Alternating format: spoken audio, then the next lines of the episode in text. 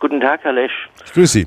Ist man mit den jüngsten Erkenntnissen der Astrophysik und auch der Atomphysik, die Sie auch gerade dargestellt haben, als Laie nicht inzwischen in derselben Situation wie ein religiös Gläubiger? Mhm. Darf ich ausführen? Schwarze Löcher, dunkle Materie, dunkle Energie, Strings, Sparks und Quarks, die sind doch genauso unverstehbar, unanschaulich und unbegreifbar wie Trinität, Menschwerdung Gottes, Jungferngeburt, Auferstehung von den Toten, leibliche Aufnahme Mariens in den Himmel.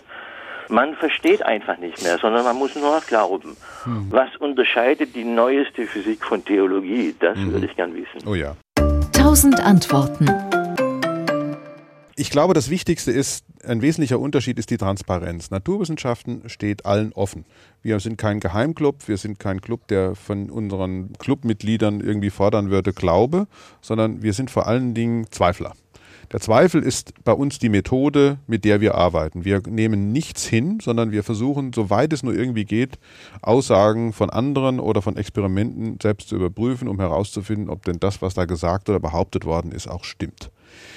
Das bedeutet natürlich nicht, dass wir dann die Wahrheit kennen, aber wir kommen auf diese Art und Weise zumindest dieser naturwissenschaftlichen Realität, die um uns herum ist, etwas näher. Wir können eine ganze Menge verstehen, aber wir können nicht alles verstehen.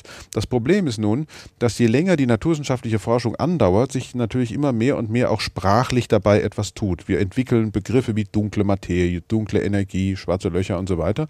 Für uns Naturwissenschaftler haben diese Begriffe eine gewisse Bedeutung, weil sie im Rahmen von naturwissenschaftlichen Theorien entwickelt worden sind oder einfach mal geformt worden sind. Das ist ein bisschen so wie die Fachsprache von anderen Handwerkern, die natürlich auch ihre Abkürzungen haben, wenn sie sich mit dem Maschinenbauer unterhalten und sie sagen dem, hör mal, was ist denn, ist M16 oder gib mir mal einen 14er Schlüssel, dann weiß der gleich, worum es geht. Das weiß jeder, der mit solchen Schlüsseln zu tun hat.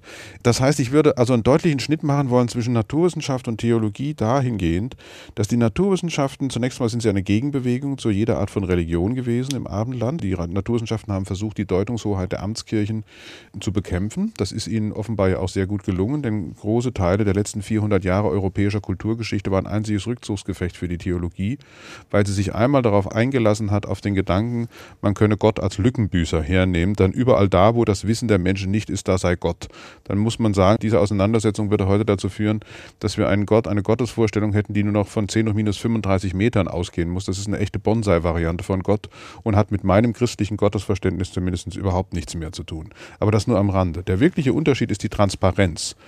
Naturwissenschaften kann jeder durchführen, jeder. Also je, alle sind eingeladen, an die Universitäten, an die Hochschulen zu kommen und Naturwissenschaften zu studieren. Das ist ein etwas steiniger Weg am Anfang, weil man eine Sprache lernen muss.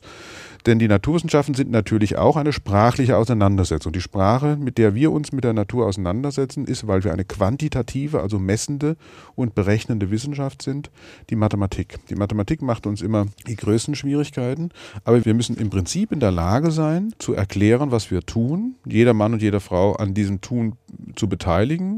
Die Laboratorien und Universitäten stehen allen offen.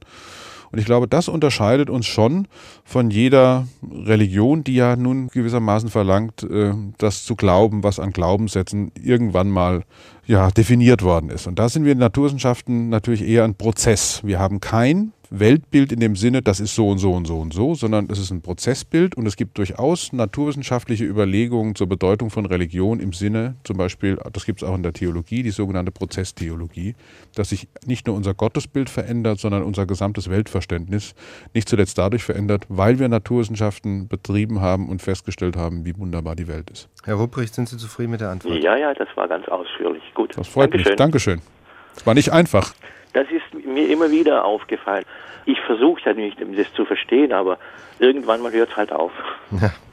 Muss man, sich, ja, muss man sich in der Tat damit abfinden. Das geht uns ganz genauso. Glauben Sie es mhm. bloß nicht. Wir sind ja. nur etwas schmerzunempfindlicher geworden. Das heißt, Sie kommen aber auch, Herr Lesch, um die Frage mal zu stellen, Sie kommen auch an einen Punkt, wo Sie sagen, Sie können sich es nicht vorstellen, Sie können damit eigentlich begrifflich ja, nichts anfangen. Ja, natürlich. Ich ja. meine, das ist, das ist Handwerk. Also, was man einfach nicht unterschätzen darf, ein großer Teil der Naturwissenschaften ist erstmal Handwerk. So wie jeder gute Schuster äh, sein Handwerk beherrscht oder jemand, der äh, Mechatroniker ist oder was auch immer. Das Handwerkszeug gehört erstmal dazu. Und bei diesem Handwerkszeug lernt man mit manchen Dingen erstmal umzugehen, sie erstmal zu handhaben, bevor man sie durchdringt, bevor man auch mal versteht, Mensch, das eine hängt mit dem anderen ja so und so zusammen.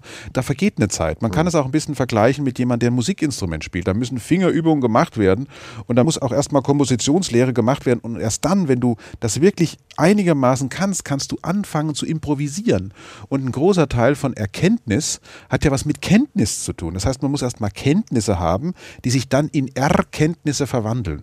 Und ich glaube, dass viele da sehr ungeduldig sind. Sie wollen sofort was sein, anstatt was zu werden. Also dieser Werdevorgang, gerade wenn man Naturwissenschaften oder Philosophie betreibt, dieses langsame Werden, dieses langsame Wachsen, das ist so wichtig, um A, auch anzuerkennen, es gibt Grenzen, aber B, auch zu wissen, was man kann und auch was zu wissen, was man nicht kann. SWR Wissen. Tausend Antworten.